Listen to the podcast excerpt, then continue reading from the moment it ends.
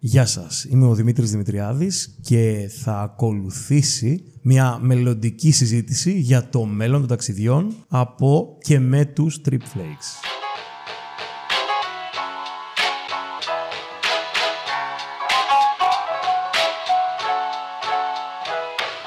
Αν το πήρες απόφαση να πατήσεις το play, ακούς το Strip Flakes. Ένα podcast ταξιδιωτικό, κινηματογραφικό όπως να το πεις, ακόμα και εκπαιδευτικό.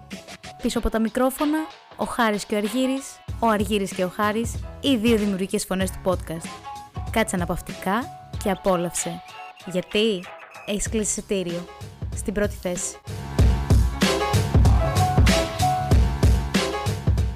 Ξέρεις, ένα φιλότιμο podcast πάντα κάθε φορά ξεκινάει με τη λογική ότι έχεις ένα καλεσμένο. Λες, καλησπέρα, είμαι ο Χάρης. Είμαι ο Αργύρης. Και καλώς ήρθατε σε ένα ακόμα επεισόδιο Trippy Flakes. Αλλά πρέπει πάντα να κάνουμε μια εισαγωγή του καλεσμένου, να πούμε ένα mini bio πριν ξεκινήσουμε Οκ, δηλαδή. ναι. Και έχουμε σήμερα μαζί μας τον Δημήτρη Δημητριάδη. Γεια σου Δημήτρη. Γεια σας, γεια σας. Εσύ ρε φίλε να ξεκινήσουμε έτσι κατευθείαν. Ναι, για πες. Απότομα. Στο χωριό μου, Ναι, ναι. άμα το ρώταγες, άμα ότι είμαι φουτουριστής, θα Ναι, σου ναι. έλεγε ότι είχε το ψυγείο. Ισχύει, Ναι, ισχύει. αυτό θα σου έλεγε. Ισχύει. Και Μην στο το δικό μου, να παρεξηγήσεις. ξέρεις. Από Μην- το ίδιο ναι, χωριό όχι. είμαστε. Ναι, Ναι. Μπορεί. Ναι, ναι, ναι. Τι είναι ο φουτουρισμός, τι είναι αυτό που επαγγέλεσαι. Τι είναι αυτό που επαγγέλουμε. Σωστά. Στο πήγε- Στο πήγε να πήγα πω, τι κατευθείαν, επαγγέλες ναι. και- Μπράβο, ναι.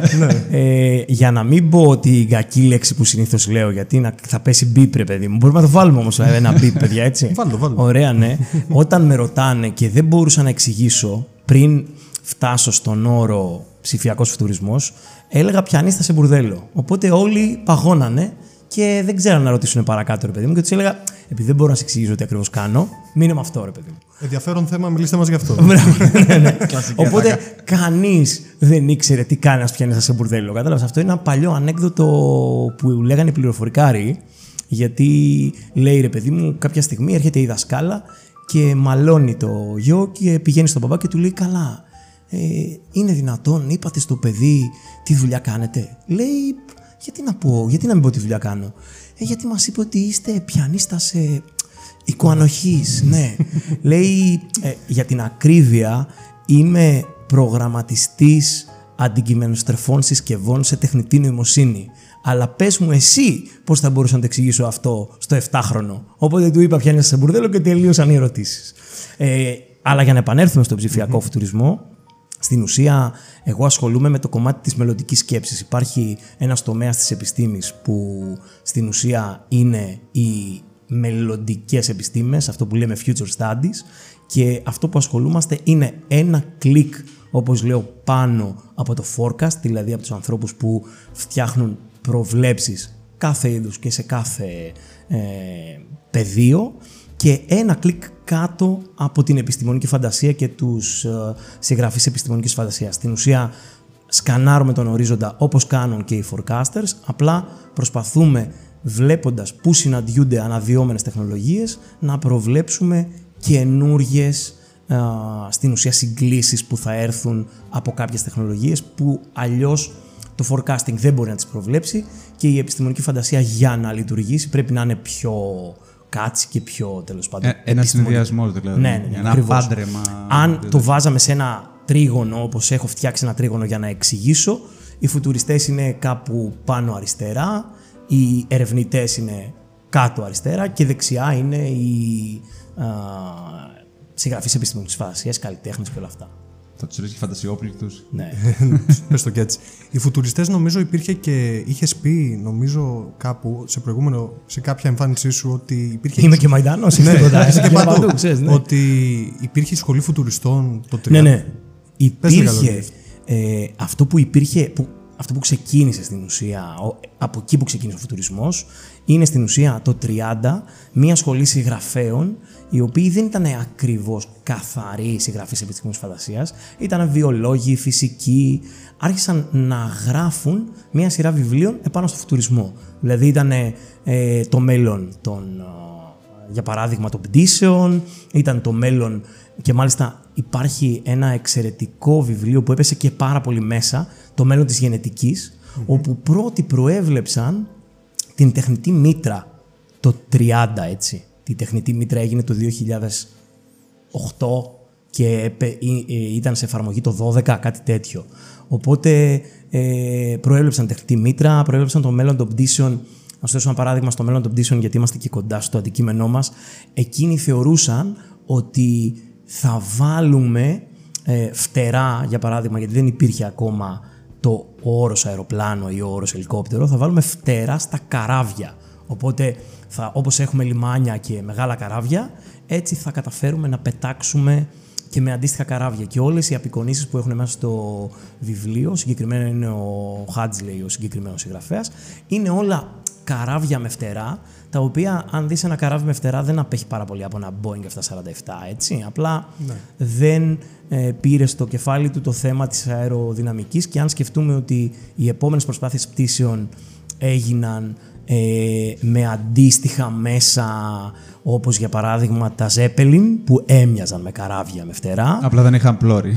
Μπράβο, ναι. Ε, και μπήκαν σε μια λογική. Ε, θεωρώ ότι και ο Ζέπελιν και οι προηγούμενοι που άρχισαν να αεροναυπηγούν ε, ξεκίνησαν από το, την αυπηγική και του τι υπάρχει σε φουτουρισμό εκεί πάνω και πήγαν παρακάτω. Και ήταν πολύ μπροστά όλο αυτό ε, αφού έγινε αυτό και μετά, δηλαδή μετά το 50 όπου το 53 άρχισαν να ασχολούνται τέλος πάντων πιο σοβαρά με το αν οι μηχανές μπορούν να σκεφτούν και το ερώτημα του Alan Turing στο αν οι μηχανές μπορούν να σκεφτούν το 53 με το δικό του paper ε, και τη μηχανή Enigma που στην ουσία μας έσωσε ένα δεύτερο παγκόσμιο πόλεμο κρυπτογραφώντα, αποκρυπτογραφώντας τα αντίστοιχα μηνύματα. Εκεί αρχίσαμε να βλέπουμε πιο σωστά το κομμάτι του μέλλοντος και της επιστήμης είτε της πληροφορικής, είτε των ταξιδιών, είτε της όποιας επιστήμης χρειαζόταν ε, να αναλύσουν. Ε, εσύ κανονικά Δημήτρη, μιας και ανέφερες και ταξιδεύεις γενικά, γιατί σαν ταξιδιωτικό podcast αυτή την ερώτηση πρέπει να την κάνουμε. ναι, ναι, φυσικά. και σας πήρα από τα μούτρα, όχι τίποτα Μας άλλο. πήρες εντάξει. μόνο το αιματόρμα και Ναι, ναι. πρέπει, Κοίτα, πρέπει θα να σε συνδέσουμε με να τα παίξουμε ταξίδια. πασούλα έτσι κατευθείαν. Δηλαδή είναι μια πολύ κλασική ερώτηση ότι αν μα αρέσει το ταξίδι, άμα ταξιδεύεις, γιατί μεταξύ μας, άμα δεν ταξίδευες, δεν έχει και χώρα εδώ πέρα. Μπορούμε να το ρίξουμε εδώ πέρα. Ας ξεκινήσουμε με τα βασικά. Απλά ήρθε να πει για φουτουρισμό. Είναι αυτό που λέει, εγώ άκουγα Trip Flakes πριν γνωρίσω τους Trip Flakes, κατάλαβες; Μεγάλη συγκίνηση. Είναι, ναι, μεγάλη συγκίνηση. Μας τιμάς. Δεν ήξερα. Δεν- Και πρόσεξε, άκουγα Trip Flakes πριν βγάλετε τα μούτρα σας στο YouTube. Δηλαδή ήταν. Μετά ήρθε το ήξερα, downsize. ήξερα και. Όχι, όχι, ίσα ίσα. Ήξερα το. Είχα χαρακτηρίσει το, τη φωνή, ρε παιδί μου. Ε, Τις φωνές. Ναι, με τη λογική του ότι ε, κάπως θα το δέσουν με το ταξίδι. Δηλαδή σας είχα τόσο δεμένου στο κεφάλι μου με το ταξίδι και ακούγοντας, επειδή εγώ ακούω πάρα πολύ randomness. Δηλαδή κάνω πολύ ποδήλατο, τρέχω, οπότε αναγκαστικά χρειάζομαι podcast. Και πολλές φορές παίζει random. Ε, Ό,τι, Ό,τι ό,τι. παίζει, ναι. δεν παίζει. Με αποτέλεσμα, ξέρεις, να ακούσω ένα επεισόδιο, έχω χάσει ξέρω εγώ τρία επεισόδια, να ακούσω ένα παλιότερο επεισόδιο που το έχω ξανακούσει π.χ. επειδή έπαιξε και να μην ακούσω το τελευταίο και μετά να πάω τέσσερα επεισόδια πίσω. Ας μιλήσουμε για τη σχέση σου με τα Ναι, η ταξίδια. σχέση με τα ταξίδια, παιδιά, είναι σχεδόν ερωτική με την έννοια ότι για μένα το ταξίδι είναι το σημαντικότερο αγαθό που μπορείς να έχεις. Καταπιέστηκα πάρα πολύ το 2020, αν και βρήκα τρόπους πάλι. Ε, αλλά ταξιδεύω πάρα πολύ συχνά. Ταξιδεύω για τη δουλειά μου ως επαγγελματίας ομιλητής και καθηγητής στο Πανεπιστήμιο του Γιώργου έξω. Οπότε έχω συνέχεια ε, ταξίδια όταν ταξιδεύαμε, όταν διδάσκαμε σε ταξί. Ναι, αλλά ελπίζω τώρα εσύ αγαπημένα κορατή που ακούς αυτό το επεισόδιο να είμαστε πιο ελεύθεροι ακόμα. Ε, αλλά σε αυτό ε, ταξιδεύω πολύ για δουλειά και πάρα πολύ με τη μηχανή μου σε mototrips. Δηλαδή έχω να σας πω πολλές ιστορίες για ταξίδια και mototrips. Για ξεκινήσε με μια αγαπημένη τώρα. Θέλουμε να γιατί μας αρέσει πάρα πολύ να πούμε μια ιστορία έτσι, να πούμε γενικά. Αγαπημένη ιστορία. Έχω διοργανώσει ένα ε, ταξίδι στην Σκοτία, το γύρο της Σκοτίας. Για λέγε. Λέγεται ε, North Coast 500 και είναι στην ουσία 550 μίλια ο γύρος της Σκοτίας. Ξεκινάει από το Εδιμβούργο, από το κάστρο του Εδιμβούργου και καταλήγει στο κάστρο του Εδιμβούργου κάνοντας έναν Μεγάλο κύκλο. ολόκληρο τον κύκλο. Πες μου μόνο ότι δεν το έκανες με ποδήλατο. Το έκανα με τη μηχανή. Κοντά. Μόνο θα, θα είχε νόημα και με ποδήλατο τώρα που το λες, αλλά θα ήθελε πολύ καιρό. Δηλαδή το, εγώ το έκανα σε 14 μέρες με περίπου μία διανυκτέρευση ανα, ανά σημείο. Ήταν από τα πιο μαγικά ταξίδια που έχω κάνει γιατί το ευχαριστήθηκα, αλλά η πλάκα είναι ότι έχω πείσει ε, έναν συνοδηγό ο οποίος δεν έχει ταξιδέψει ποτέ με μηχανή και λέω θα τα φροντίσω εγώ όλα αυτά, στο λε, τέτοια διάβροχα, τα πάντα όλα. Θα είμαστε σούπερ οργανωμένοι. Μη στεναχωριέσαι τίποτα. Θα περάσει το ταξίδι τέλεια, θα το κάνεις. Δεν έχω ξαναταξιδέψει, ναι, να το κάνω σίγουρα, σίγουρα. Φτάνουμε στο Εδιμβούργο, προσγειωνόμαστε. Εγώ την συνηθίζω να νοικιάζω μηχανές, γιατί λίγες φορές είναι αυτές που παίρνω τη μηχανή μου από Ελλάδα. Δηλαδή, ναι, παίρνω τη μηχανή μου από Ελλάδα και ταξιδεύω στην Ιταλία, αλλά τώρα θέλω να πάω, ας πούμε, ξέρω εγώ, στη Σκωτία. Δεν θα φάω, δεν θα χάσω 10 μέρες στη διαδρομή για να κάνω και 10 μέρες ταξίδι εκεί. Οπότε νοικιάζω μηχανή. Έχει περισσότερη άνεση γιατί η μηχανή είναι στημένη για την περιοχή. Άρα έχει τα σωστά λάστιχα, τη σωστή ρύθμιση, τοπικές πινακίδες και τα σχετικά. Σίγουρα. Τι περίοδο πήγες; Πήγα, το συγκεκριμένο ταξίδι έγινε Αύγουστο. Οκ, καλή περίοδο. Ναι, καλή περίοδος και έτσι νόμιζα κι εγώ. Δεν θα βρέχει. Αλλά θα σου πω, περίμενε. Ε, πάντα βρέχει. Έβρεχε. ναι. ε, οπότε έχω σιγουρέψει το συνεπιβάτη μου ότι όλα θα πάνε υπέροχα. Φτάνουμε, ντυνόμαστε, όλα κομπλέ, λιακαδάρα, ξεκινάμε. Στα πρώτα 300 μέτρα που έχει κάνει με τη μηχανή, ξεκινάει ψυχάλα, σε εντάξει, σκοτία. Λέω εγώ, μη στεναχωριέσαι, είμαστε έτοιμοι. Θα σταματήσουμε εδώ δεξιά σε ένα ε, υπόστεγο. Θα βάλουμε τα σούπερα διάβροχα που μας έχω αγοράσει, ρε παιδί μου. Θα δινόμαστε από την κορυφή μέχρι τα νύχια και ξεκινάμε. Λέω εγώ, εντάξει, πόσο θα βρέξει; Έξι ώρες αργότερα. Οι πρώτες έξι ώρες που ήταν σε μηχανή, λέω εντάξει, τώρα νομίζω ότι θα κατέβει κάποια στιγμή και θα μου πει παίρνω το αεροπλάνο και γυρίζω στην Ελλάδα και δεν μπορώ άλλο και γεια σας. Άντεξε, προς τιμή της άντεξε. Ε, ναι, και, τι- και τις υπόλοιπες μέρες ε, που είχαν πάλι, είχαν βροχή. Αλλά ήταν, σου λέω, ένιωθα ότι έχω spirit animal ένα βατράχι. Δηλαδή ήταν απίστευτη βροχή, υπέροχο ταξίδι, εντάξει, Highlands, ε, Μαγευτικά. ε, ναι, πάρα πολύ ωραίες πεδιάδες, αυτά. Ακόμα και μέσα στη βροχή, επειδή το μέρος έχει πολύ νερό, έτσι, ε, γιατί έρχεται από παντού και κάποια στιγμή ξέρεις, λες, τώρα αυτό έρχεται από κάτω, από πάνω, από αριστερά, από δεξιά.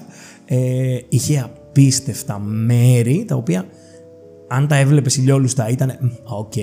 Μόλις συννέφιαζε, έβρεχε, έκανε, κατεβαίνανε οι νεφώσεις και όλα αυτά ήταν μαγικά. Ήταν ένα από τα αγαπημένα μου ταξίδια αυτό, παρόλο που είχε πάρα πολύ βροχή και πάρα πολλά ευτράπελα τύπου ρε παιδί μου, ξέρω εγώ, ε, με τη μηχανή πράγματα που μας έτυχαν στο δρόμο, gadgets, το drone μου που κατέληξε στο Λόχνες, αλλά το έσωσα μετά, έκανε μια χαμηλή πτήση. Δεν το πρόλαβε το τέρας. πρόλαβες. Ε, το προ... Δεν το πρόλαβα ακριβώς, αλλά Το φάγε το τέρας. ήταν κοντά. Το- πή- κοντά ήταν, πήγαινε για το τέρας και τέλος πάντων προσγειώθηκε, ναι. Όχι, σώθηκε το drone, μια χαρά. Αλλά ήταν ένα πάρα πολύ. Δηλαδή, στο κομμάτι που έχει να κάνει με το... Ε, πώς λέγεται ένα συγκεκριμένο αποστακτήριο, το Talisker. Το Talisker είναι στο νησί, ε, σε ένα από τα νησιά που έχει, ε, το οποίο είναι το ε, Isla, Isla something. Α, ήταν, ξέ- ήταν στο Isle of Sky, το βρήκα πριν κάνει Google, να ξέρετε, μόλις πάτησα κατά Talisker. Τα Ε, σέβεστε. Ναι, ναι, μπράβο, ναι. Γνωρίζετε. Ε, Μπράβο. το Isle of Sky, παιδιά, είναι μαγικό νησί. Μαγικό νησί. Ε, γυρίζεται με τη μηχανή σε τρεις μέρες maximum. Έχει έναν εκπληκτικό φάρο όπου είναι ο φάρος που όλοι οι βιντεογράφοι ονειρεύονται για να κάνουν πλάνα με drone. Εκεί έχω σηκώσει το drone και έχει έρθει η αστυνομία. Όχι. Έτσι. και επειδή ήμουν τυχερός και έχω, επειδή έχω άδεια, έχω δίπλωμα πιλότου για drone, ρε παιδί μου, ε, τους έπιασα εκεί στο ελληνικό μπύρι ότι παιδιά δεν ήξερα την νομοθεσία και νόμιζα ότι αν δηλώσω την πτήση και το drone μου είναι κάτω από τόσα εκατοστά, ξέρω εγώ, μία νομοθεσία που την έβγαλα από το στομάχι μου εκείνη τη στιγμή. Διότι. Γιατί πρέπει να σώσεις ναι, τα ναι, πλάνα μπράβο, σου. ναι, Το ακριβώς. μάρει, Ναι, ναι. κανονικά. Δημιουργική Οπότε σκέψη, μπράβο. το, το πάλεψα, να ξέρεις. Έσκασε, ρε παιδί μου, η αστυνομία εκεί. Ε, και μου λέει, στην αρχή έσκασε ένας τυπάκος, ο οποίος μου λέει: Θα σε παρακαλώ να, να κατεβάσει τον drone γιατί είναι παράνομο, ρε παιδί μου, εδώ. Του λέω εγώ την ιστορία μου εκεί για την νομοθεσία. Όχι, δεν είναι παράνομο. Είμαι, ξέρω εγώ, certified uh, drone pilot, έχω τα πάντα και τα Έπρεπε να σχετικά. το πεις για πλάνα από το μέλλον. Ότι θα αποκτήσουν μεγάλη αξία αυτά. Ναι, ναι, ναι. δηλαδή- Κάποια στιγμή μου είπε το κορυφαίο, ε, γιατί λέω εδώ είναι ένα public, ρε παιδί μου, monument, οπότε μπορώ. Και μου λέει, no, this is my land. και λέω, οκ, έχασα Και και, μετά αυτό το... παίζει Ramstein Mindland. Ναι, ναι, εντάξει, οκ. έχασα και αυτό το διαπραγματευτικό χαρτί. Οπότε η φάση μου με τη Σκωτία, κατάλαβες, ήταν μαγική. Και πολλά άλλα ταξίδια. Και στο Μαρόκο με τη μηχανή ήταν εξαιρετικά. Και στην Ιταλία ήταν εξαιρετικά. Αλλά τη σκοτία την έχεις στην καρδιά σου. Τη Σκωτία την έχω στην καρδιά μου, ναι, στη βρεγμένη καρδιά μου, γιατί είχα πολύ βροχή. Ά- Άμα δεν βραχείς κανονικά στη Σκωτία, ρε, εσύ δεν ναι, πρόκειται. ναι, δεν, εντάξει. δεν, δεν κατάλαβες. Απλά Πηγαίνει, έτσι οι πρώτες πηγαίνει. ώρες ήταν κρίσιμες. Κοίτα, φαντάσου ότι εγώ είχα βρεθεί στη Σκωτία Νοέμβριο. Ναι. Έβγαινε εξώ και το, τα δάχτυλά του ήταν- να ναι, πέσουν. ναι, δεν- ναι, ναι, όχι. Τουλάχιστον πέτυχε το. Πώς το λένε, ρε, το τρένο του Χάρι Πότερ. Όχι. Έλα, Ε, ρε. αυτό που πέτυχα και ήταν επίσης wow τις υπόλοιπες μέρες που δεν έκανα το γύρο ε, ήταν το φεστιβάλ που έχει στο Εδιμβούργο. Ποιο φεστιβάλ, γιατί εγώ δεν το έχω γνώσει. Είναι το. Φε... Βλέπεις τώρα, θα με βγάλεις να, Ναι, κα- ναι, ναι, να δεν ξαναγκουγκλάρω. γίνεται. Θα ξαναγκουγκλάρω. το φεστιβάλ. βγάλω σκονάκι. Ναι, γιατί εγώ ήρθα προετοιμασμένος για φουτουρισμό και, και μιλάμε για ταξίδια Φίλε, τα σε οποία ταξιδι- γουστάρω. σε ταξιδιωτικό ήρθες. Ε, σωστά, σωστά. Θα πούμε και τα περάσουμε και δύο, σε αυτό, αυτό. εντάξει. Όχι, όχι μέσα, παιδιά. Απλά το Εμένα- Εμένα... είναι ότι μ, στο Εδιμβούργο, εγώ το μόνο πρόβλημα ήταν όταν γινόταν ε, για τα Χριστούγεννα, τίποτα άλλο. γι' αυτό. όχι, όχι. Στο... Εδι- ε, Έκανες σπουδές εκεί, τι έκανες; Όχι, όχι. Ήμουνα. Fringe λέγεται το φεστιβάλ. Fringe. Α, οκ, οκ. Είναι 1 με 30 Αυγούστου Όλη η πόλη γίνεται τρελό πάρτι.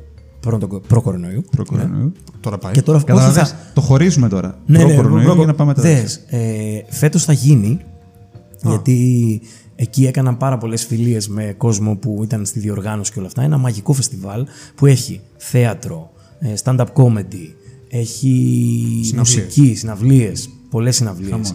Έχουν, αυτό που μου έκανε τεράστια εντύπωση, είχαν μέσα στο κάστρο διαμορφώσει ένα χώρο και είχαν φέρει όλες τις ε, ορχήστρες, ε, εκεί έχουν ορχήστρες με πίπιζες και κρουστά, σκοτσέζικες ας Εντάξει, πούμε. ναι. Ναι. Ναι, ναι. Το Και είχαν είδος δια- διαμορφώσει, μπράβο, ναι, είχαν Guided. διαμορφώσει ένα, ναι, guided πίπιζες, όλο αυτό το δικό τους, ε, ένα χώρο που έπαιξαν ταυτόχρονα κά- κάτι τύπου 60 ορχήστρες, όπου φαντάσου ένα μεσαιωνικό κάστρο, ρε παιδί μου, το οποίο είναι γύρω-γύρω και στο κέντρο έχει μια τεράστια αυλή, στημένο με ε, διαζώματα για καρέκλες, τύπου έπαιρνε 1000-1500 άτομα και στο κέντρο ε, καμιά 200 νοματέοι με γκάιντες και πίπιζες να παίζουν ε, σκοτσέζικη μουσική και τέτοιου τύπου folk ας πούμε, folklore πραγματάκια. Ήταν πολύ τρελή εμπειρία. Αυτό, σαν εμπειρία δηλαδή ταξιδιωτική, αυτό το Fringe και ένα stand-up comedy που είδα μέσα σε ένα διώροφο λεωφορείο το οποίο είχε στη μέση μία τρύπα και είχε ένα πολ, ένα μεγάλο στύλο Οκ. γιατί Ενδιαφέρον γίνεται. η, ναι, η stand-up comedian ήταν stripteaseτζού. Μ, όχι ακριβώς ήταν. Ε, περίμενε για να μην προσβάλλουμε και κανέναν τώρα. Γιατί μου είχε- Χορεύτρια. Pole Δεν ήταν dancer. χορεύτρια pole dancer. Ήταν po- pole dancer, stand-up comedian, queer queen plus transgender. Ήταν όλο αυτό. Οκ. Ναι. Και ήταν Με λίγα λόγια τι έγινε. Μεγάλο τώρα, πακέτο, αφού ναι. μην- η φάση ήταν ότι η τύπισσα, ρε παιδί μου, είχε πολύ ωραίο χιούμορ και στην ουσία διακωμωδούσε ό,τι γίνεται σε ένα striptease club, ό,τι γίνεται με το queer community και με τους transgender και όλα αυτά. Τρομερό χιούμορ το, και έκανε show όπου ανέβαινε από τις σκάλες του λεωφορείου Έκανε το show με το μικρόφωνο, άφηνε το μικρόφωνο, έβαζε μουσική, έκανε μερικά κολπάκια εκεί στο πολ του πάνω όροφου και κατέβαινε μετά με το πολ στον κάτω όροφο. και έλεγε, Δεν το ζω αυτό τώρα, δεν παίζει. και ευ... άκουγες τη μουσική και όλα αυτά, αλλά η τύψη συνέχιζε από κάτω. Και λες, πόσο θεά είσαι, ας πούμε, τώρα, ρε παιδί μου. Ε, είχε Εγώ πει σημειώνω για τα ήδη- καλά, έτσι. εγώ σημειώνω ήδη Για στο τα καλά festival. στο πετσί του ρόλου όμως. Όχι, όχι, ήταν εξαιρετική, εξαιρετική. Εγώ σου λέω, σοκαρίστηκα ε, με το πόσο wow οργανωμένο ήταν αυτό, ρε παιδί μου. Γιατί το Fringe έχει όλο αυτό, όλη αυτή την ελαφρότητα ενός φεστιβάλ με πάρα πολύ κόσμο. Μιλάμε τώρα για πάρα πολύ κόσμο. Με αποτέλεσμα και μια εξαιρετική εφαρμογή που μπορούσε να κλείσεις εισιτήρια και να ε, διαχειριστείς τα εισιτήριά σου και όλα αυτά. Οπότε εγώ έκανα searches από βραδείς και έκλεινα τα εισιτήρια μέσα στην ημέρα. Και είχε παραστάσεις από τις 10 το πρωί μέχρι τις ε, ε, 2-3 το βράδυ. Οπότε έκλεινα random πράγματα από όπερες και από τέτοια, όπως επίσης και ένα που αν έχεις περάσει εκεί πάνω θα το έχεις δει, ένα concept που λέγεται Shit-Faced Theatre, το οποίο Shit-Faced Theatre τι είναι, Αυτό που νομίζουμε. όχι, Α, πάλι καλά. δίνουμε στον πρωταγωνιστή να πιει κατά τη διάρκεια του, α, Show. του, show, του, του θεατρικού, γιατί εγώ πήγα να δω το Alice in Wonderland. Οκ. Και τελικά είδες το shit-faced. Όχι. Ε, το Shit- Shit-Faced Alice in Α, οκ, Wonderland. εντάξει, εντάξει. όπου ξεκινάει η πρωταγωνίστρια, ρε παιδί μου, και είναι μισοπιωμένη και κατά τη διάρκεια του έργου πίνει, την ποτίζουν συνέχεια, μέχρι που γίνεται κουρούμπελο, μοιράζουν στο κοινό διάφορα όργανα, ρε παιδί μου, ε, μία, ξέρω εγώ, μία τρομπέτα, ένα ταμπουρίν, ένα τέτοιο. Και κάθε φορά που κάποιος χτυπήσει ένα όργανο, σταματάει η παράσταση και η ε, πρωταγωνίστρια ή ο πρωταγωνιστής ανάλογα την, ε, το έργο πίνει ένα έξτρα ποτό ή σφινάκια τεκίλες ή οτιδήποτε. Και γίνεται πραγματικά κουρούμπελο, χάνει τα λόγια της, λέει πράγματα που δεν στέκουνε και έχω καταλήξει, πρόσεξέ με, έχω καταλήξει επάνω στη σκηνή με την, α, Πρωταγωνίστρια. τέτ- με την πρωταγωνίστρια να χορεύουμε στο sit face γιατί κάποια στιγμή η πρωταγωνίστρια πιωμένη, στην κυριολεξία πιωμένη, λέει ε, ε, I need help και someone to help me ρε παιδί μου και εγώ σηκώνομαι και της δίνω μια μπύρα και το με σβήσιμο. τραβάει επάνω, ναι. Όχι, έχει πιει, δεν δεν φαντάζεσαι τι την έχουν ποτίσει. Γερόσικο, Μιλάμε το τώρα, ναι. κατάλαβες τώρα. Εντάξει. Και για του λόγου του αληθές υπάρχει το αντίστοιχο βίντεο στο δικό μου Instagram, έτσι. Υπάρχει το βίντεο Υπάρχει. που Είμαι- ξεφτιλίζομαι. Η ημερομηνία, πες να Πες τσεκάρουμε. τώρα, Ναι, ναι. Θα βγάλω εγώ το σχολείο. έτσι, έτσι κανονικά. Στο edit θα μπει κανονικά το βίντεο να παίζει, κατάλαβες τώρα. Οπότε καταλαβαίνεις γιατί το κομμάτι της Σκωτίας, ρε παιδί μου, ήταν ένα πολύ επικό ταξίδι. Συν όλα τα αποστακτήρια Που όπου δοκίμασες. Πρόσεξε, όταν είσαι με μηχανή δεν μπορείς να δοκιμάσει τα στα κτίριο γιατί πρέπει να φύγεις. Οπότε τι έκανα, πήγαινα και αγόραζα μπουκάλια και τα δοκίμαζα μετά όταν φτάναμε στο ξενοδοχείο. Μια χαρά. Πώς θα κλείσει η με βράδια αποτέλεσμα, ναι, μπράβο, κάθε βράδυ, ρε παιδί μου, Να κάνετε είμαι κεφάλι. πιωμένο ναι, και το πρωί να ξυπνάω με hangover και να πρέπει να οδηγήσω. για το επόμενο. όπως το Κοίτα, πήγα. Παιδάκι. άμα δεν τα έκανες αυτά όμως, δεν θα έχεις να διηγήσει ιστορίες. Ναι, ναι, έχω πο- πολλές ιστορίες από εκεί. Μια δεν το μο- συζητάω. μονοκόμματη διαδρομή με τη μηχανή από πάνω μέχρι κάτω και στον Εντάξει, επιστροφή. it's okay. Ναι, ναι, ναι, ναι. Όχι και το ίδιο στην Ιταλία το έκανα με κρασί και δεν λειτουργήσε τόσο καλά. Κατάλαβες. Εντάξει, άλλο το κρασί. Και είχε και το φεστιβάλ που το έχεις κάνει ήδη ελκυστικό. Ναι, ναι, Να ξέρεις, ναι. Τώρα Ναι, ήδη ναι, ναι, είναι άλλο. εγώ ψήθηκα. Παιδιά, το Με Fringe τα θα χίλια. γίνει φέτος, να ξέρετε. Το ψήνω να πάω και μόνο για το Fringe, εγώ. Γιατί. Θα τα πούμε μετά. Ναι, μπράβο, το ψήνω για να πάω Όχι, και μόνο για το θα Fringe κλείσουμε. Και χωρίς μηχανές για να μπορούμε να πίνουμε. Έτσι εννοείται, ρε. Πάρε Τι. Ή πληροφοριάκι. τουλάχιστον κάποιος να οδηγεί, ναι. Και τα λεωφορεία καλά είναι, μην αγχώνεσαι. Όχι, όχι, και έχουν. Το Fringe έχει πολύ ωραία οργάνωση στις μετακινήσεις. Δηλαδή, ε, είχε ρε παιδί μου σχεδόν δικά του Uber, ας πούμε, που πηγαίνω ερχόσουν super. Εδώ, κανονικά. Κάντε comment να οργανώσουμε Trip Flakes Ω, παιδιά, Fringe. ναι. Εδώ τον έχουμε. Σχολιάκι, ό,τι γουστάρετε. Να το κάνω να τον γιώσω λίγο Ναι, τώρα. τώρα- Πριν με βιώσουμε. γιώσεις, να διαφημίσω, να διαφημίσω κούπα εδώ στην κάμερα. έτσι. Εκεί τα διαφέρει. να ξέρετε, παιδιά, πέσει να την κλέψω φεύγοντας. Είναι πολύ δυνατή. Ο, ο δεύτερος που το λέει να ξέρει. ναι, ναι, είναι αυτό. Όχι. Ε, στο site σας να την ανεβάσετε 20 ευρώ και σε NFT, ξέρεις, ένα Ethereum. Ένα αυτό πώς θα καταλήξουμε. Και μετά. μπαίνεις στην κλήρωση για το festival, ξέρεις, το κάνουμε έτσι. Λοιπόν, για να σε γιώσω τώρα. Ναι, ναι, γιατί γιώσε με, γιώσε Όλα με. αυτά τα ωραία της υπόθεσης είναι για την προ-COVID. Γιατί ξυπνάμε ένα Μάρτιο τώρα του 2020, κλεινόμαστε δυόμισι μήνες, αλλάζει η πραγματικότητα. Τώρα μιλάμε μετά από ένα χρόνο και τρεις μήνες, πώ έχει περάσει τέλος πάντων. Έτσι. Πλένουμε τα χέρια μας. Και έχουν Πολύ αλλάξει συχνά. όλα. Πολύ συχνά. σχολαστικά. σχολαστικά. Έχουμε περάσει τη φάση στην οποία περνάμε, θα ετοιμάζουμε πιστοποιητικά, ετοιμάζουμε εμβολιασμού. Σαν φουτουριστής, Μάλιστα. Μίλησε μου. Κανονικά. όχι, όχι εγώ, εσύ. Αφήνισε Έκανε μου, ναι, ερώτηση, ναι. ναι. Εσύ πρέπει να τα πεις. Είσαι- Θέλω κανονικά να Σε δω έχω πολύ έτοιμο. τι έχει. Τι λέει ο φουτουρισμός κανονικά για την εξέλιξη στα επόμενα πέντε χρόνια. Α το πάμε λίγο βραχυπρόθεσμα. Έτσι. Ναι. Να μας Κατα- πεις. καταρχήν- Είμαστε όλοι αυτιά. Καταρχήν, τάσεις να, ήταν να ευλογήσουμε τα γένια μας σε σχέση με το 20 και το 21. Ε, επίσης στο Instagram μου έχει, έχει ένα ε, YouTube βίντεο όπου με ρωτάνε τον... ε, νομίζω ότι με ρώτησαν το Μάρτιο του 2020 ρε παιδί μου πότε πιστεύεις ότι θα βγούμε από αυτή τη φάση ε, και αυτό που είπα είναι ότι στην καλύτερη περίπτωση θα τελειώσουμε με ανοσία γέλης το Φεβρουάριο του 2022 και οι εμβολιασμοί θα, αργεί- θα ξεκινήσουν το Γενάρη του 2021. Οπότε σε αυτά έπεσα εντελώς μέσα. Να δούμε τώρα αν θα πέσω μέσα και για τα επόμενα πέντε χρόνια. Ε, πώς, πώς θα είναι τα επόμενα πέντε χρόνια. Καταρχήν, μετά από κάθε ύφεση, κάθε ύφεση, έρχεται μια επίπλαστη ευδαιμονία. Δηλαδή, όλοι θέλουν να βγουν στα λιβάδια με ξέπλεκα μαλλιά, να τρέξουν, να το ευχαριστηθούν, να πιούνε, να ταξιδέψουν. Όλα αυτά που τους έλειψαν ε, κοντά δύο χρόνια τώρα. Ψηφίζω ναι και Έτσι. εγώ. Ναι, μπράβο. Μαζί Όλοι σου. μας, ναι.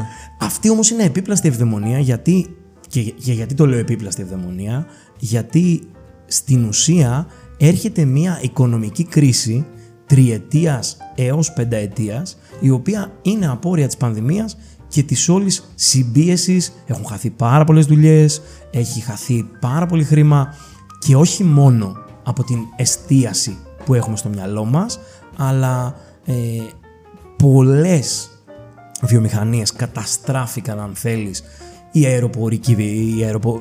όλες οι αερομεταφορές έχουν πρόβλημα, τα logistics είχαν σοβαρά προβλήματα, ε, το κομμάτι του τουρισμού ακόμη δεν ξέρει τι θα κάνει. Δηλαδή το ότι είχαμε ένα ε, Summer in Greece ε, COVID-free fake ε, πέρσι γιατί ανοίξαμε τον τουρισμό γιατί είναι το μεγαλύτερό μας όπλο, και ο μόνος τρόπος να φέρουμε τζίρος σε μια χώρα που το ΑΕΠ της είναι clay. Οπότε ε, θα έχουμε μια τριετία, πενταετία βαριά ύφεσης σε όλη την Ευρώπη. Δεν το συζητάω. Γιατί, και λέω σε όλη την Ευρώπη γιατί ε, ο Biden στην Αμερική έκοψε μια χαρά χρηματάκι. Αν δείτε τι έχει κοπεί σε δολάριο τα τελευταία δύο χρόνια, θα καταλάβετε. Δηλαδή, ανησυχούν για το bitcoin και για τα κρυπτονομίσματα και κόβουν δολάρια και κάνουν inflation για πλάκα. Σε σχέση με την, αυτή την επίπλαστη ευδαιμονία, τα ταξίδια θα ωφεληθούν. Θα ωφεληθούν πάρα πολύ τα οδικά ταξίδια. Θα ανοίξουν πρώτα όπως άνοιξαν ε, αυτό που λέμε εμείς τα domestic, δηλαδή πού θα πάω, θα πάω στην Ελλαδίτσα που την ξέρω, είμαι από την Ελλάδα, θα πάω, θα ταξιδέψω οδικά. Εμείς έχουμε την άνεση να έχουμε και Βαλκάνιους ή να έχουμε Ιταλούς που θα έρθουν με σκάφη ή να έχουμε Ισραηλινούς που θα έρθουν ε, πετώντας. Τούρκους. Τούρκους. Ε, ναι, στην Τουρκία, επειδή η Τουρκία έχει και εκείνη νομισματικά προβλήματα και η λίρα είναι στα χάλια της, δεν ξέρω αν θα έρθουν τέλος πάντων. Κοίτα, Ή στη πιο Θράκη εύκολη- ή πιο και εύκολη Θάσο, τουλάχιστον. ναι, Πιο επειδή το εύκολη. ξέρω, έρχονται Ναι, γενικά έρχονται. στηρίζουν. Ναι, Ναι. ναι, προφανώς. Σε κάθε περίπτωση, αυτό που θα δούμε είναι μια τεράστια άνθηση του οδικού τουρισμού, με την έννοια ότι ο κόσμος νιώθει πιο ασφαλής να ταξιδέψει με το δικό του μέσο και να μην μπει σε ένα αεροπλάνο ή σε ένα καράβι. Όσο προχωράμε σε μια κατάσταση herd immunity, δηλαδή τον έχουμε εδώ εμβολιάσει το 70% του πληθυσμού, που by the way ακόμα δεν ξέρουμε αν θα πετύχουμε την ανοσία γέλης, το ότι θα το εμβολιάσουμε δεν σημαίνει ότι το πετύχαμε κιόλας. Ε, θα φτάσουμε και να, να, εφ- να ωφεληθούν αυτό που λέγεται non-conventional traveling, δηλαδή ε, πράγματα όπως hitchhiking στο βουνό, ε, εκδρομές οι οποίες έχουν μέσα ε, εινογνωσίες, έχουν μέσα φεστιβάλ. Για έχουν θεματικά. Μέσα... Ναι. Ναι. Ε, Γιατί- Διαθεματικά και στη φύση, ξέρω εγώ πιο πολύ. Ναι, στη φύση. Γιατί ο κόσμος θα νιώθει πιο άνετος να περάσει τις διακοπές του στη φύση ή να περάσει τις διακοπές του σε ένα αυτόνομο rental όπου δεν θα φάει πρωινό σε μια σάλα με άλλους ε, 200 ε, παρόλο που όλα τα ξενοδοχεία σε, όλη, σε όλο τον κόσμο π- τηρούν τέλος πάντων ευλαβικά τα μέτρα και αυτό που έλεγα επίσης το 2020 όταν ξεκίνησε η όλη η ιστορία σε σχέση με τους ξενοδόχους ε, που συμβουλεύω είναι ότι το νόμισμα του τουρισμού αυτή τη στιγμή και για τα επόμενα τουλάχιστον 3-4 χρόνια θα είναι εμπιστοσύνη. Εμπιστοσύνη και ασφάλεια, τίποτα άλλο. Αυτό χρειάζεται ο κόσμος. Χρειάζεται να νιώσει ότι σε εμπιστεύομαι και ότι είμαι ασφαλής να έρθω εκεί. Πολλοί κόσμος θα ξεκινήσει να ταξιδεύει μουδιασμένος. Ναι, θα θέλουμε όλοι να γουστάρουμε, να πάμε, να γυρίσουμε, να πιούμε, να κάνουμε, αλλά φαντάσου έναν άνθρωπο ο οποίος δε, ή ε, έχασε έναν δικό του από COVID ή ήταν πραγματικά σε μια καραντίνα ε, για ένα πολύ μεγάλο διάστημα. Ναι, εμβολιάστηκε, ναι, όλα καλά, ναι, πληρούμε και τηρούμε όλα τα μέτρα, αλλά δεν θα είναι ναι, τέλεια, πάμε στο πάρτι να υδρώσουμε πλάτη με πλάτη. Μήπως αυτό θα επηρεάζεται σε μικρότερες ηλικίες, ας πούμε 125, 123, 18 τύπου φοιτητές. Μήπως αυτοί είναι λίγο πιο ελεύθεροι σε... Γιατί θυμάμαι τον εαυτό μας τουλάχιστον. Ναι, Έτσι. ξεκάθαρα. Δηλαδή στα 18 με τη λογική που είμαστε τώρα που πλησιάζουμε και εμείς 30 αισίως. Ε, μικρά παιδιά. Πιτσιρίκια. θέλω να σου πω, είχαμε διαφορετικό μυαλό σε σύγκριση με τώρα, καταλαβες. Δηλαδή, Ναι, δες. δεν είχαμε γνώση του κινδύνου. Απλά τι γίνεται τώρα, σε σχέση με τον τουρισμό και μια και μιλάμε για ταξίδια, ε, το core δημογραφικό, δηλαδή το βαρύ, η βαριά βιομηχανία του τουρισμού, στηρίζεται στους baby boomers και στους silver. Δηλαδή, στηρίζεται σε ηλικίες 45-55, οι οποίοι είναι είτε οικογενειάρχες, είτε έχουν οικονομική άνεση για να ταξιδέψουν. Κατά κύριο λόγο, στην Ελλάδα, αν μιλάμε, μιλάμε για τη Βόρεια Ευρώπη και για την Αμερική. Άρα, ε, μιλάμε για έναν πληθυσμό ο οποίος κινδύνεψε από τον COVID. Μπορεί όχι απαραίτητα να έχασε το εισόδημά του από τον COVID, έτσι, γιατί στη Βόρεια Ευρώπη και σε όλα αυτά υπήρχε η, αν θέλεις, σταθερότητα και βοήθησαν οι κυβερνήσεις πολύ. Ε, αλλά η Silver ειδικά, δηλαδή ο τουρισμός, ε, η κρουαζιέρα, ε, θα κάνει πάνω από πέντε χρόνια να συνέλθει ό,τι και να κάνει. Ε, γιατί θα είναι πάρα πολύ δύσκολο. Γιατί η κρουαζιέρα ήταν 55-75 ε, στο δημογραφικό αυτό, το silver tourism που λέμε, ήταν βασισμένη στο pension ε, concept, δηλαδή ένας Αμερικανός ή κάποιος Ευρωπαίος που έπαιρνε σύνταξη και έλεγε «Α, τι ωραία τώρα θα ζήσω τη ζωή μου και θα κάνω κρουαζιέρα». Ε, οπότε αυτοί όλοι είναι πάρα πολύ ευαίσθητοι σε οτιδήποτε και είναι ευαίσθητοι και σαν δημογραφικό και στα fake news, δηλαδή με το που θα ακούσουν ότι, ξέρω εγώ, βγήκε η Ισπανο-Γαλλική μετάλλαξη του ιού ή whatever, γιατί έχουμε ακούσει Αγγλική μετάλλαξη, Αφρικανική μετάλλαξη. Ε, όλα. Αμέσως θα κάνουν cancel τα πάντα. Θα αρχίσουν να χτίζουν τους τοίχους στο σπίτι. καταλαβαίνεις. Όχι, θα κάνουν cancel την κρουαζιέρα, θα κάνουν cancel το όποιο οργανωμένο, γιατί εκείνοι πήγαιναν οργανωμένοι. Εσύ θα κλείνεις και το Airbnb σου, θα νίκιαζες και το αυτοκίνητό σου, θα κάνεις και πιο. Το independent travel θα φύγει πάρα πολύ. Το κομμάτι που έχει να κάνει με το eco και με το όλο τουριστικό θα εκραγεί γιατί ο κόσμος θα νιώθει ασφαλής στη φύση. Και γενικά ασφάλεια, εμπιστοσύνη, ασφάλεια, εμπιστοσύνη και ασφάλεια, εμπιστοσύνη. Αυτό θα πουλάνε μόνο και εμπειρία. Με την έννοια ότι η εξατομικευμένη εμπειρία, το ότι θα είμαστε οι τρεις μας και θα κάνουμε κάτι πολύ ειδικό και πολύ συγκεκριμένο, είναι πολύ συγκεκριμένο πράγμα και πολύ ωραίο και έχει και νόημα να γίνει, έτσι. Θα γίνει πιο προβλέψιμο. Δηλαδή. Δεν θα είναι πιο προβλέψιμο, θα είναι πιο tailor-made επάνω σου, άρα εσύ θα νιώθεις πιο ασφαλής. Κατάλαβα. Δηλαδή όταν νιώθεις ότι δεν θα γίνει κάτι που δεν θα το ξέρεις και θα σε ρωτήσουν για όλες τις επιλογές που θα κάνουν, θα είσαι safe. Είτε είσαι με τα παιδιά σου, είτε είσαι με την κοπέλα σου, ρε παιδί μου, η οποία μπορεί να είναι 25 και να μην είναι στα δημογραφικά που κινδυνεύουν, είτε είσαι ε, με την κοπέλα σου που είναι 45 και είναι στα δημογραφικά που κινδυνεύουν. Δεν ξέρω. Έτσι, Ναι, εντάξει, Να το ανάλογος. πούμε και Αλλά αυτό. εντάξει, Ναι. ναι, Αλλά γενικά η όλη ιστορία, ρε παιδί μου, είναι αυτή. Ότι τα επόμενα πέντε χρόνια από οικονομικής απόψεως θα έχουμε μια κρίση. Εντάξει. Από ψυχολογικής απόψεως θα έχουμε μια επίπλαστη ευδαιμονία. Τρέχω με ξέπλεγα μαλλιά στα λιβάδια. Και όλο αυτό θα πρέπει να βρει μια ισορροπία, η οποία ισορροπία δεν μπορεί να βρεθεί εύκολα στο τουριστικό κομμάτι και στο κομμάτι των ταξιδιών, γιατί τα ταξίδια είναι ριζωμένα, ρε παιδί μου, στην εμπειρία και στην ανθρώπινη φύση. Μας αρέσει να εξερευνούμε, θέλουμε να πάμε παρακάτω, θέλουμε να αλλάξουμε παραστάσεις που λένε. Ε, οπότε ο κόσμος σε πολλές περιπτώσεις θα ρισκάρει, σε πολλές περιπτώσεις θα κάνει πράγματα τα οποία δεν τα πίστευε. Δηλαδή αν εγώ σου έλεγα ότι ε, σου- μιλούσαμε το 2002 και σου έλεγα ξέρεις σε 20 χρόνια θα πρέπει να έχεις υγειονομικό διαβατήριο, δηλαδή να βγάζεις ένα διαβατήριο ότι είσαι υγιής για να ταξιδέψεις. Θα μου έλεγες τι δυστοπία είναι αυτή που προβλέπεις. Κατάλαβες; Ε, ενώ δεν είναι τραγικό πια. Δηλαδή ο κόσμος λέει ναι, αν είναι να ταξιδέψω, υγειονομικό διαβατήριο. Γιατί όχι. Όλο αυτό μας δίνει και μία βάση να καταλάβουμε, ρε παιδί μου, ότι ε, πάντα θα βάζουμε πάνω απ' όλα την ασφάλεια. Πάντα θα βάζουμε πάνω απ' όλα την εμπιστοσύνη στο κομμάτι του ταξιδιού έτσι, και στο κομμάτι του πώς έρχεται το μέλλον. Τώρα, από τα πέντε χρόνια και μετά που ελπίζουμε να είναι μια τέλος πάντων κακιά ανάμνηση COVID, τα πράγματα θα αλλάξουν πολύ. Αυτό θέλουμε να σε ρωτήσουμε. Δηλαδή, φεύγουμε από αυτό το βραχυπρόθεσμο, την πενταετία τέλος πάντων. Σε 30. Το μαύρο κύκνο, Ναι, ξέρεις. το μαύρο. το μαύρο κύμα, ας πούμε αυτό. Σου κάνει ένα μεγάλο πείδημα τώρα. αυτή τη Ναι, στιγμή. ναι, κάνει Τώρα θα κάνει σε πάω χρονιά. από Ναι, τα ναι. 5 χρόνια, θα σε πάω 25 χρόνια μετά. 60 χρόνια μετά. Σε 30-50 χρόνια. Τι προβλέπει ο φουτουρισμός ότι θα γίνει Σε το ταξίδι. 30-50 χρόνια. Καταρχήν, να ξεκινήσουμε με τα βασικά. Όταν βάζουμε τον άξονα των 30 χρόνων, ε, εμένα η βάση, αν θέλεις, του βιβλίου μου είναι τα 30 χρόνια. Ε, με την έννοια ότι αν αυτή τη στιγμή σου πω πάνε 30 χρόνια πίσω, πούμε στους ακροατές μας, κλείστε λίγο τα μάτια και πάμε 30 χρόνια πίσω. Στα και 80s. είμαστε στο 91. Α. 30 χρόνια Α, ναι, πίσω. ναι. Όχι 40. Τότε που δεν υπήρχες εσύ, δεν υπήρχα Ναι. κι εγώ. Είμαστε ήμασταν Μπράβο, ναι. εμείς. Πότε είστε γεννημένοι; Το 92. Το 92, τέλεια. Ακριβώς. Μία χρονιά πριν το σωτήριο νέτο έρθουν οι Trip Flakes.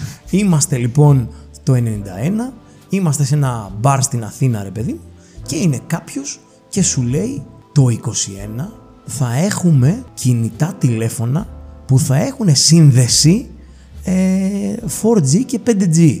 Και θα είναι επιφάνειες αφής, δεν θα έχουν κουμπιά πια. Έτσι. Και θα μπορούμε να ε, φλερτάρουμε, θα μπορούμε να ερωτευόμαστε, θα μπορούμε να μιλάμε, θα μπορούμε να κάνουμε podcast και να μας βλέπουμε. Να κάνουμε booking ταξίδια. Ναι, μπράβο, να κατευθείαν. κάνουμε booking ταξίδια, θα μπορούμε να ε, ανοίγουμε το check-in μας όλο και δεν θα χρειάζεται να πάμε στο αεροδρόμιο δύο ώρες πριν να ταξιδεύουμε και τρεις ώρες πριν για να αφ- αφήσουμε βαλίτσες. Μπορούμε να κάνουμε ε, όλη τη διαδικασία online. Δεν υπήρχε ο όρος online το 91 ακόμα, έτσι.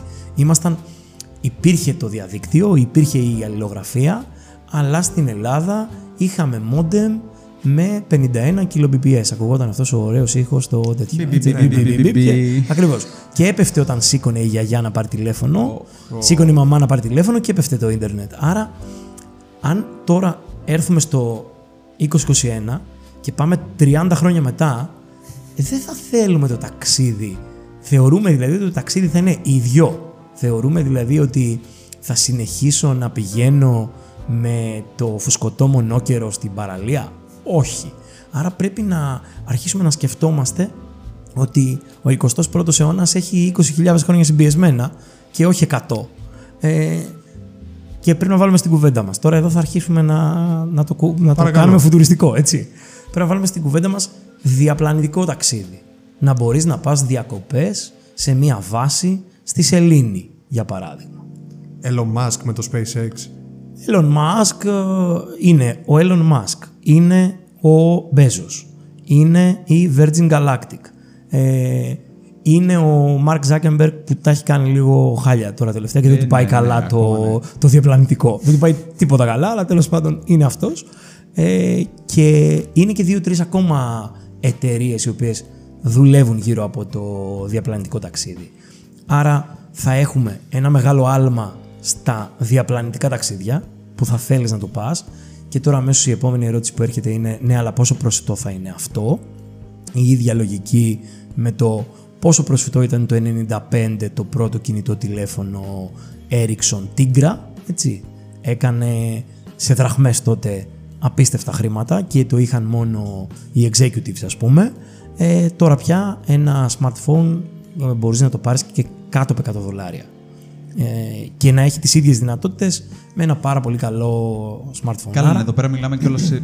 Ζήσαμε και προ-COVID περιόδους, στι οποίε μπορούσες να κλείσει και με ένα ευρώ εισιτήριο μέσα στο τυρά, έτσι. Έτσι ακριβώς. Ναι, ναι. Πετούσες με. ή με 50 λεπτά έχει πετύχει βέβαια. Αυτό θα αλλάξει λίγο με την έννοια ότι θέλει τουλάχιστον μια πενταετία το low cost flight να ξαναγυρίσει με την έννοια ότι καταστράφηκαν α, οι αεροπορικές. Αλλά αν πάμε στον άξονα των 30 ετών, ναι, τότε φαντάσου ότι οι αεροπορικές θα έχουν να ανταγωνιστούν τις διαπλανητικές και όχι απαραίτητα τις διαπλανητικές ε, που αλλάζουμε πλανήτη, μπορούμε να, μεταφε... να ταξιδεύουμε με τρεις βασικούς τρόπους.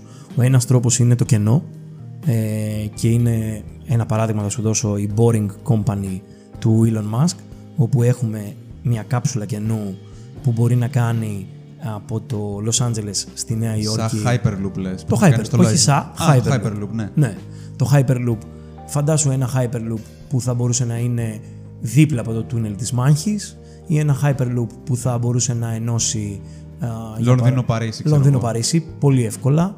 Ε, και μιλάμε για ταξίδια τα οποία αυτή τη στιγμή με τρένο δεν είναι τραγικά, είναι τρία ώρα, τετρά ώρα ξέρω εγώ. Ε, όλα τα κάτω ή μάλλον όλα τα πάνω από μία ώρα θα γίνουν 45 λεπτά. Θα γίνουν 40 λεπτά μαζί με το check-in.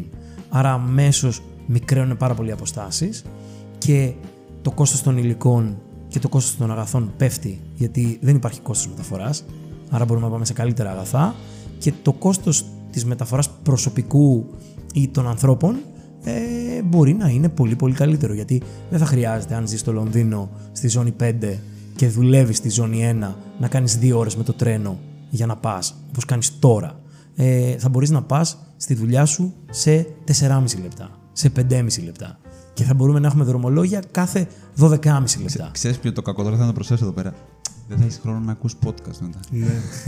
Ναι, θα πέσει η αλήθεια είναι θα πέσει το, το podcast στα μέσα μαζικής μεταφοράς. Βέβαια, θα ανέβεις στα διαπλανητικά. Οπότε ναι, δεν απέκτησα. δεν περάσει έχεις εκεί πέρα πρόβλημα μετά, σε ναι. αυτό. Μην αγχώνεσαι, ναι. θα ανέβεις στα διαπλανητικά, ναι. Εκεί, ας πούμε, για παράδειγμα, σκέψου ότι μπορούμε να έχουμε το Αθήνα, για παράδειγμα, Νέα Υόρκη, σε μια μισή ώρα. Γιατί αν μπούμε σε τροχιά, ε, δεν θέλουμε πάνω από μια μισή ώρα για να πάμε από μια πλωτή πλατφόρμα έξω από το ελληνικό, στη θαλασσίτσα. Γιατί εμείς έχουμε το καλό ότι έχουμε θάλασσες. Άρα μπορούμε να βάλουμε πολλές πλωτές πλατφόρμες. Όλοι οι reusable rockets, έτσι, που άλλο ένα πράγμα που δεν γινόταν και ήρθε ο Elon Musk αυτό το παγκόσμιο τρόλ του διαδικτύου και το έφτιαξε, έφτιαξε reusable rockets, άρα δεν το πετάμε τον πύραυλο μετά, ξαναγυρνάει πίσω. Άρα μας πετάει στην Νέα Υόρκη και ξαναγυρίζει πίσω και φορτώνει τον επόμενο και ξαναφεύγει και ξαναγυρίζει πίσω γιατί είναι reusable. Οπότε σε 30 χρόνια θα μπορεί να είναι reusable και sustainable γιατί τώρα προς το παρόν είναι reusable και όχι πολύ sustainable για να, για να κάνουμε commercial flights, έτσι. Οπότε μη σκεφτόμαστε το πετάω στο, στην ατμόσφαιρα γύρω από τη γη. Σκεφτείτε ότι πετάω μέχρι και τη στρατόσφαιρα και κατεβαίνω εκεί που θέλω. Άρα, Μην τραβάει βαρύτερα. ναι, ναι ακριβώς και κατεβαίνω εκεί που θέλω και είμαι πάρα πολύ ok γιατί μειώνονται και τα ταξίδια έχουν αρχίσει και έχουν νόημα γιατί δεν θα υπάρχει αυτό που λέμε ρε παιδί μου εξωτικός προορισμός από πλευράς ταξιδιού. Σκέψου ε, πόσο καιρό πήρες στον Κολόμβο να φτάσεις στην Αμερική, έτσι.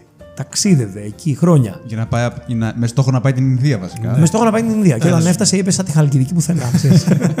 Στα, από τα 30 και πέρα έχουμε πολλά άλλα τέτοια. Δεν ξέρω αν θα με πάσει, θέλεις να.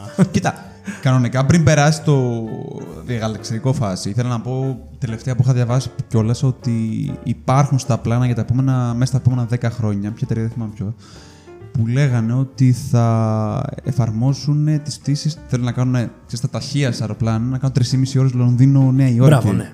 Αυτή τη φάση κυρίως. Αυτή ή την επαν. τέλος πάντων. ε, Τα είχαν δοκιμάσει και στο παρελθόν. ναι, Είχαν το δοκιμάσει. Concorde. Ναι, Concord. Ναι. Ναι. Το οποίο εντάξει, ε, είναι πολύ ωραίο σαν κόνσεπτ. Γενικά η, η υπερηχητική πτήση έχει νόημα και θα έρθει. Σίγουρα θα έρθει. Με την έννοια ότι τώρα πια έχουμε όλα τα μέσα.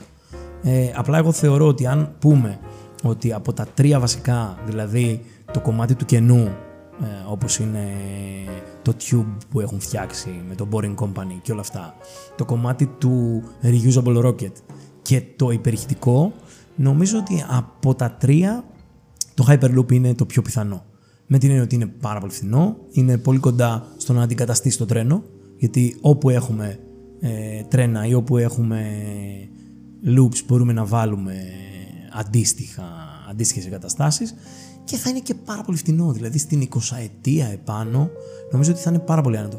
Βέβαια, εδώ να βάλουμε ένα φουτουριστικό αστεράκι, ε, αν δεν έχουμε ανακαλύψει την τηλεμεταφορά. Δηλαδή δεν έχει έρθει μια τεχνητή νοημοσύνη η οποία θα λύσει το ζήτημα της επανένταξης της ύλης, δηλαδή του να μπορούμε να αποσυνθέσουμε και να συνθέσουμε την ύλη σε ένα σημείο. Σε όλα τα πάρτι της, ναι. ναι, ακριβώς. Ε, Τώρα, ναι, έχουμε δει πολλές επιστημονικές φαντασίες με τηλεμεταφορά. Σε κάποιες δεν δούλεψε. Έτσι. Τώρα το είπε σε αυτό, έτσι αφορμή το παρό. Πάρ' το. Πάρτε, πάρτε. Πάρτε, Πάρ' το, σίγουρα. Αν και ήθελα να το πει αυτό για να κάνει την ερώτηση. Πες όχι, τι, όχι, δεν παιδιά, πειράζει. σας ακούω. Ήταν Ναι. η φάση πιο πολύ, γιατί συζητάμε όλα αυτά πολύ πολύ ωραία.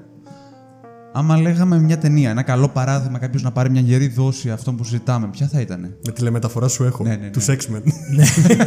Nightcrawler. Κατευθείαν. Σωστό και αυτό. Όχι. Ε, μία ταινία είναι το Transcendence.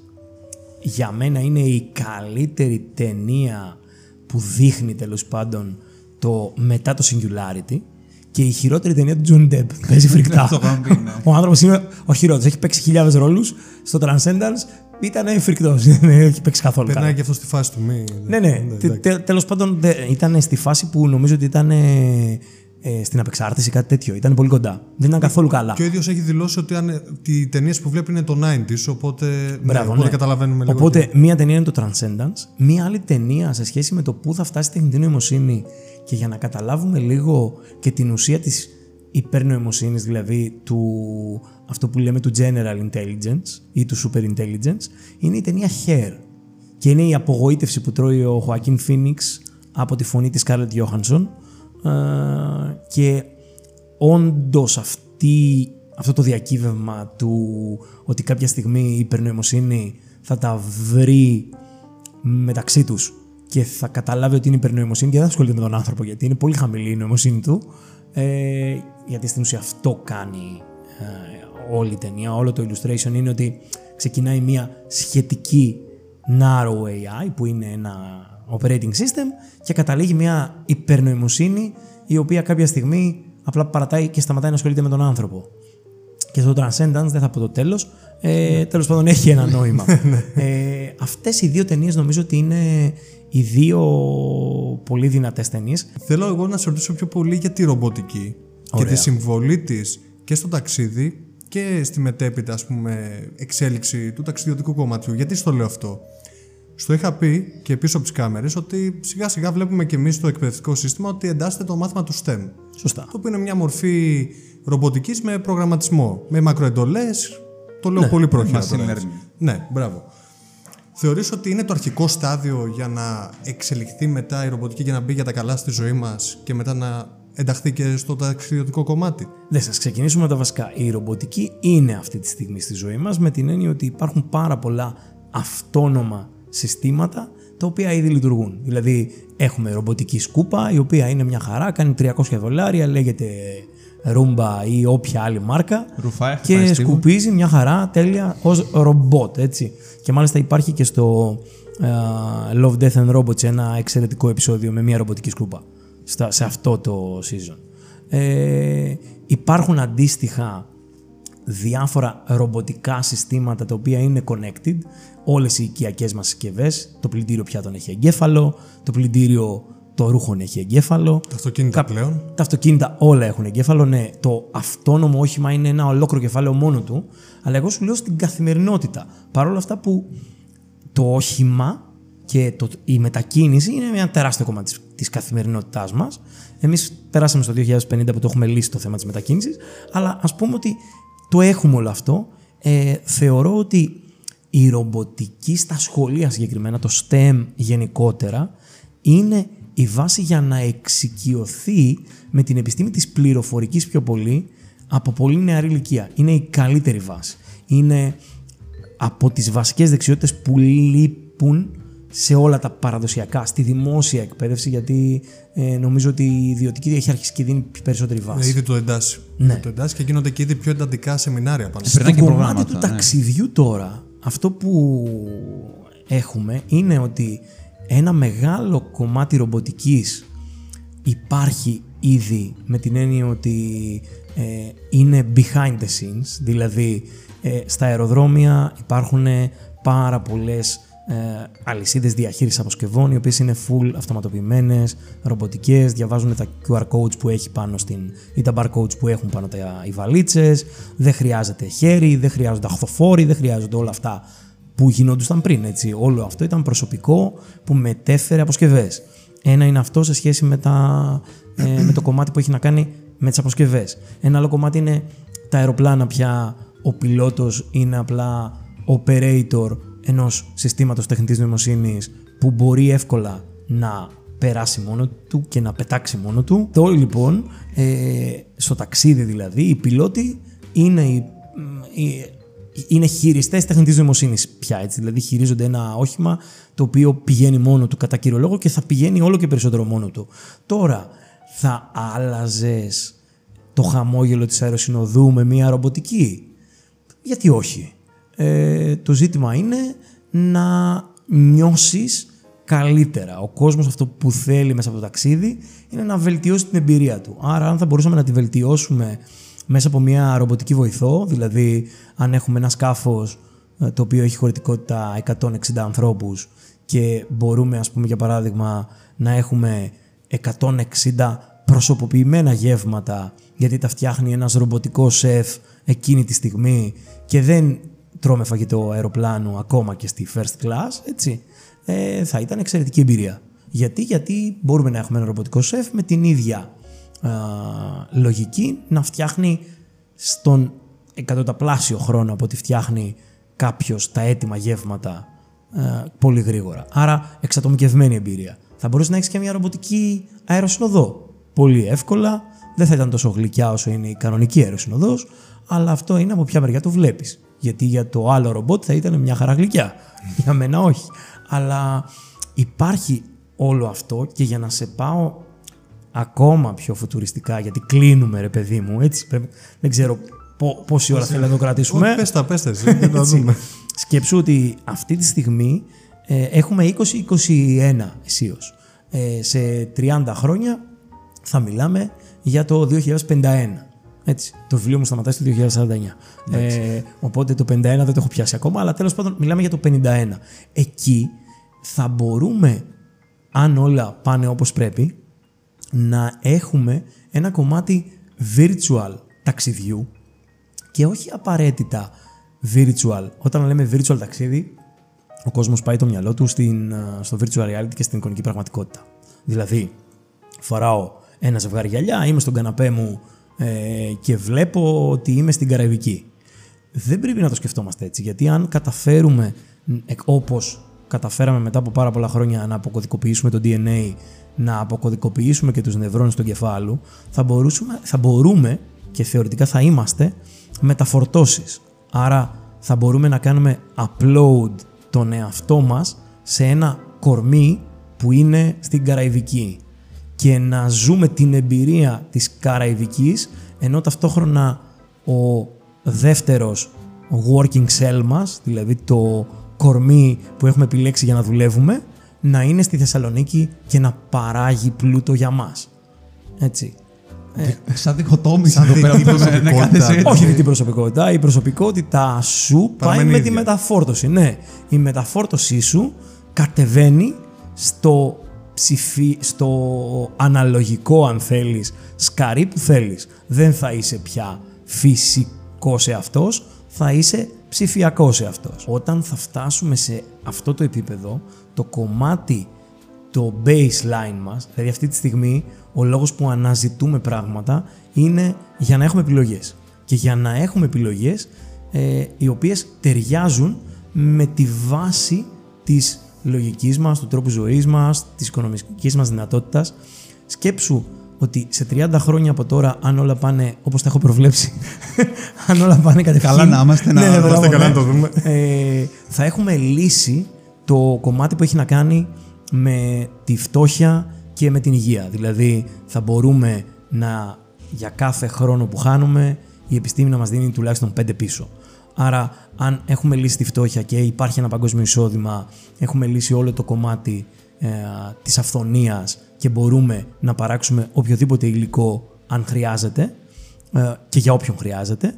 Θα ζούμε δηλαδή σε μία, αν θέλεις, ισονομιστική ουτοπία ε, αυτό, σε αυτή την ουτοπία οι άνθρωποι, οι μεταφορτώσεις ή τα ρομπότ ή και οι νοημοσύνες είτε και οι υπερνοημοσύνες θα μπορούν να ζουν αρμονικά μεταξύ τους γιατί δεν θα υπάρχει ιδιοκτησία άρα θα έχουμε ένα τεράστιο κύμα ε, αυτό, που λέμε, αυτό που λέμε μια βροχή ευφυΐας με την έννοια ότι ο κόσμος θα κάνει καλύτερες αναζητήσεις και περισσότερες αναζητήσεις και στα ταξίδια και θα θέλει να, να πάει μακρύτερα. Ένα λάθος που κάνουμε, μια και λες λανθασμένη, είναι να κρίνουμε τα μελλοντικά μέλλοντα που λέω και εγώ ρε παιδί μου με τωρινή σκέψη. Δηλαδή αυτή τη στιγμή με αυτά που έχουμε διαθέσιμα προσπαθούμε να καταλάβουμε τη ζωή σε 30 χρόνια ε, με τα τωρινά μέσα. Είναι σαν αυτό που είπες πριν για το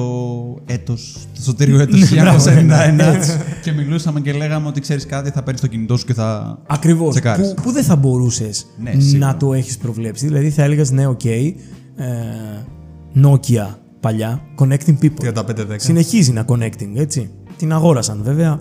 ναι, έκλεισε γιατί δεν πίστεψε. Connecting με άλλους τώρα. Ναι, ναι, όχι, έκλεισε γιατί δεν πίστεψε ποτέ στην ε, οθόνη αφής. Έλεγε ότι ναι, τα κουμπιά και το φιδάκι θα είναι τα πάντα.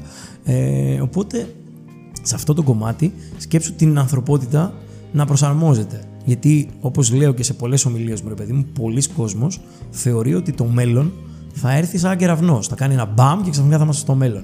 Το μέλλον έρχεται όπως οι γάτες που μπαίνουν στο σαλόνι. Σιγά σιγά και διαμορφωνόμαστε οι ανάγκες μας, ο τρόπος που λειτουργούμε με την τεχνολογία, η καθημερινότητά μας, σιγά σιγά και κάποια στιγμή έχουν αλλάξει από την τεχνολογία.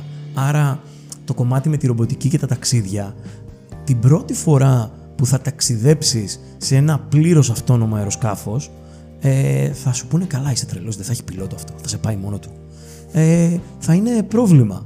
Ε, μετά, σιγά σιγά αυτό θα ξεπεραστεί και όλα τα αεροσκάφη θα είναι αυτόνομα.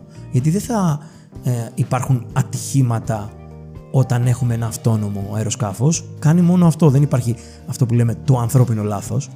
Την πρώτη φορά που θα σου σερβίρει ένα εξατομικευμένο γεύμα η, ο αεροσεφ, ο ρομποτικός. Το ρομπότ. Ναι. Το ανδροειδές. Ναι, ναι. ναι.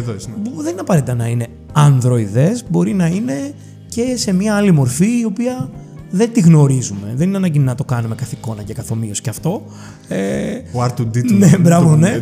το ζήτημα είναι να έρθει και να σου σερβίρει κάτι. Ε, και θα το δοκιμάσεις ας πούμε. Θα είναι ok, awkward που δεν μου το φέρνει μια χαμογελαστή κοπέλα με τη στολίτσα της αεροπορικής. Ε, και το ίδιο αντίστοιχα στο αν τα καράβια θα συνεχίσουν να λειτουργούν αυτόνομα. Θα μπορούσαμε να έχουμε όλο το κομμάτι της ναυτιλίας. Φαντάσου την ναυτιλία ξηρού φορτίου αυτόνομη. Θα μπορούσε να γίνει τρομερά πιο efficient, να μην έχουμε πια να μην πειρατείες. Στα στενά του Gibraltar. Μπράβο, ναι. να μην πάει κάποιος να παρκάρει το Evergreen στη μέση. Έτσι. ε, και διάφορα άλλα τέτοια. Ε, σε όλο το κομμάτι και όχι απαραίτητα το μεταφορών, ακόμα και της αναψυχής. Ε, σου λέω, ας μην φτάσουμε να κουβεντιάσουμε για μεταφόρτωση στην Καραϊβική. Κάναμε download στην Καραϊβική τώρα. Ε, αλλά σίγουρα τα επόμενα 20-30 χρόνια θα μπορούμε να έχουμε καλύτερες επιλογές μέσα από το μέλλον. Αυτό είναι το... Γιατί, όπως λέω και ξαναλέω, το μέλλον είναι ανθρώπινη επινόηση. Και αφού είναι ανθρώπινη επινόηση, μπορούμε και να το προβλέψουμε, μπορούμε και να το διαμορφώσουμε. Να κλείσουμε με αυτό το τρικό πρόσημο. Το κλείσουμε με αυτό. Πες λίγα λόγια για το κανάλι στο YouTube και το podcast σου και να κλείσουμε. Πρόμο, πρόμο, πρόμο. Ένα μικρό ναι, ναι, ναι. Ε, είναι... Για το που μπορούμε να σε βρούμε κιόλας. Μπορείτε να με βρείτε στο dimitrisdimitriadis.com στο youtube.com κάθετος δημητριάδης στο instagram δημητριάδης.co και Δημήτρης Δημητριάδης γιατί το έχω δίπορτο στο linkedin επίσης και γενικά όταν κάποιος αναζητήσει στο google Δημητριάδης Digital θα βρει εμένα. Αν αναζητήσει Δημήτρης Δημητριάδης θα βρει ένα συγγραφέα. Οπότε okay. ψάξτε εμένα. Έχει κολλήσει και με το πόρμα Δημήτρης Δημητριάδης σε τους Κύπριους, ξέρω εγώ. ναι, ναι, όχι. το, το Δημητριάδης Digital λειτουργεί πάντα. Ε, τα το, και το podcast και το YouTube κανάλι λέγονται Notes to My Future Self. Που κάνεις εξαιρετικό δίδυμο με την Κατέρινα. Κάνω εξαιρετικό δίδυμο με την Κατερίνα. Ισχύει, την αγαπώ πάρα πολύ, αλλά έχουμε θέμα consistency. Γράφουμε μία every blue moon. Νομίζω ότι θα το βγάλω με NFT και θα βγαίνει συλλεκτικό. Πάντως, σαν άσχετος με αυτά τα πράγματα, σας ακούω πολύ ευχάριστα. Αυτό στο είπα και πίσω από τις κάμερες, το λέω και τώρα. Ισχύει και η Κατερίνα η Δημητρακοπούλου έχει την εξαιρετική α, δυνότητα να κατεβάζει όλα αυτά που κουβεντιάζουμε μεταξύ μας σε ένα επίπεδο ε, και του μέσου ανθρώπου που αυτό είναι ταλέντο να μπορείς να φέρεις πολύ πολύ νοήματα ε, εκλαϊκευμένα μέσα σε εισαγωγικά ε, γιατί ωραία η επιστήμη και, και η πληροφορική και το digital marketing και τα digital media και όλα αυτά που ασχολούμαστε αλλά είναι από ανθρώπους για τους ανθρώπους, οπότε πρέπει να είναι κατανοητά παντού. Και αυτό προσπαθούμε να κάνουμε, έτσι. Τώρα, το μέλλον είναι ακόμα λίγο πιο δύσκολο να το εξηγήσουμε, αλλά είπαμε. Ας, μπορεί να μην χρειαστεί να το εξηγήσουμε, μπορούμε να το διαμορφώσουμε. Ε, το, θα το προσεγγίσουμε με πιο ανοιχτό μυαλό γενικά, με πιο ανοιχτούς ορίζοντες. Χαίρομαι, χαίρομαι. Σας ευχαριστώ Έτσι. πάρα πάρα πολύ για Και την εμείς πρόσκληση. ευχαριστούμε. Θα βάλουμε και τα links κιόλα από κάτω για να σε βρούνε. Ναι, η σωστή διαφήμιση τώρα. Ξέρεις, ε, είναι- είσαι και η τελευταία συζήτηση λίγο σεζόν. πριν πάμε στο τέλο το καλοκαίρι. Κλείσιμο σεζόν. Έτσι κλείνουμε, έτσι. Τέλεια, Για τέλεια. κάτι με το μέλλον να δούμε. Γι' αυτό Τέλεια. είπαμε να κλείσουμε ένα θετικό πρόσημο στην υπόθεση. Έτσι. Να με ακούτε στο repeat όλο το καλοκαίρι. Μαζί με τα μπάνια. Φυσικά κάνεις ε, εγγραφή στο κανάλι μας στο YouTube, Spotify, Google Podcast, Apple Podcast, όλες τις πλατφόρμες για podcast. Σχολιάζεις, δες και την κούπα εδώ. Έτσι, έτσι, Tree Flakes, Φυσικά, Tree Tree Flakes. και εμείς θα τα πούμε στο επόμενο επεισόδιο. Γεια χαρά!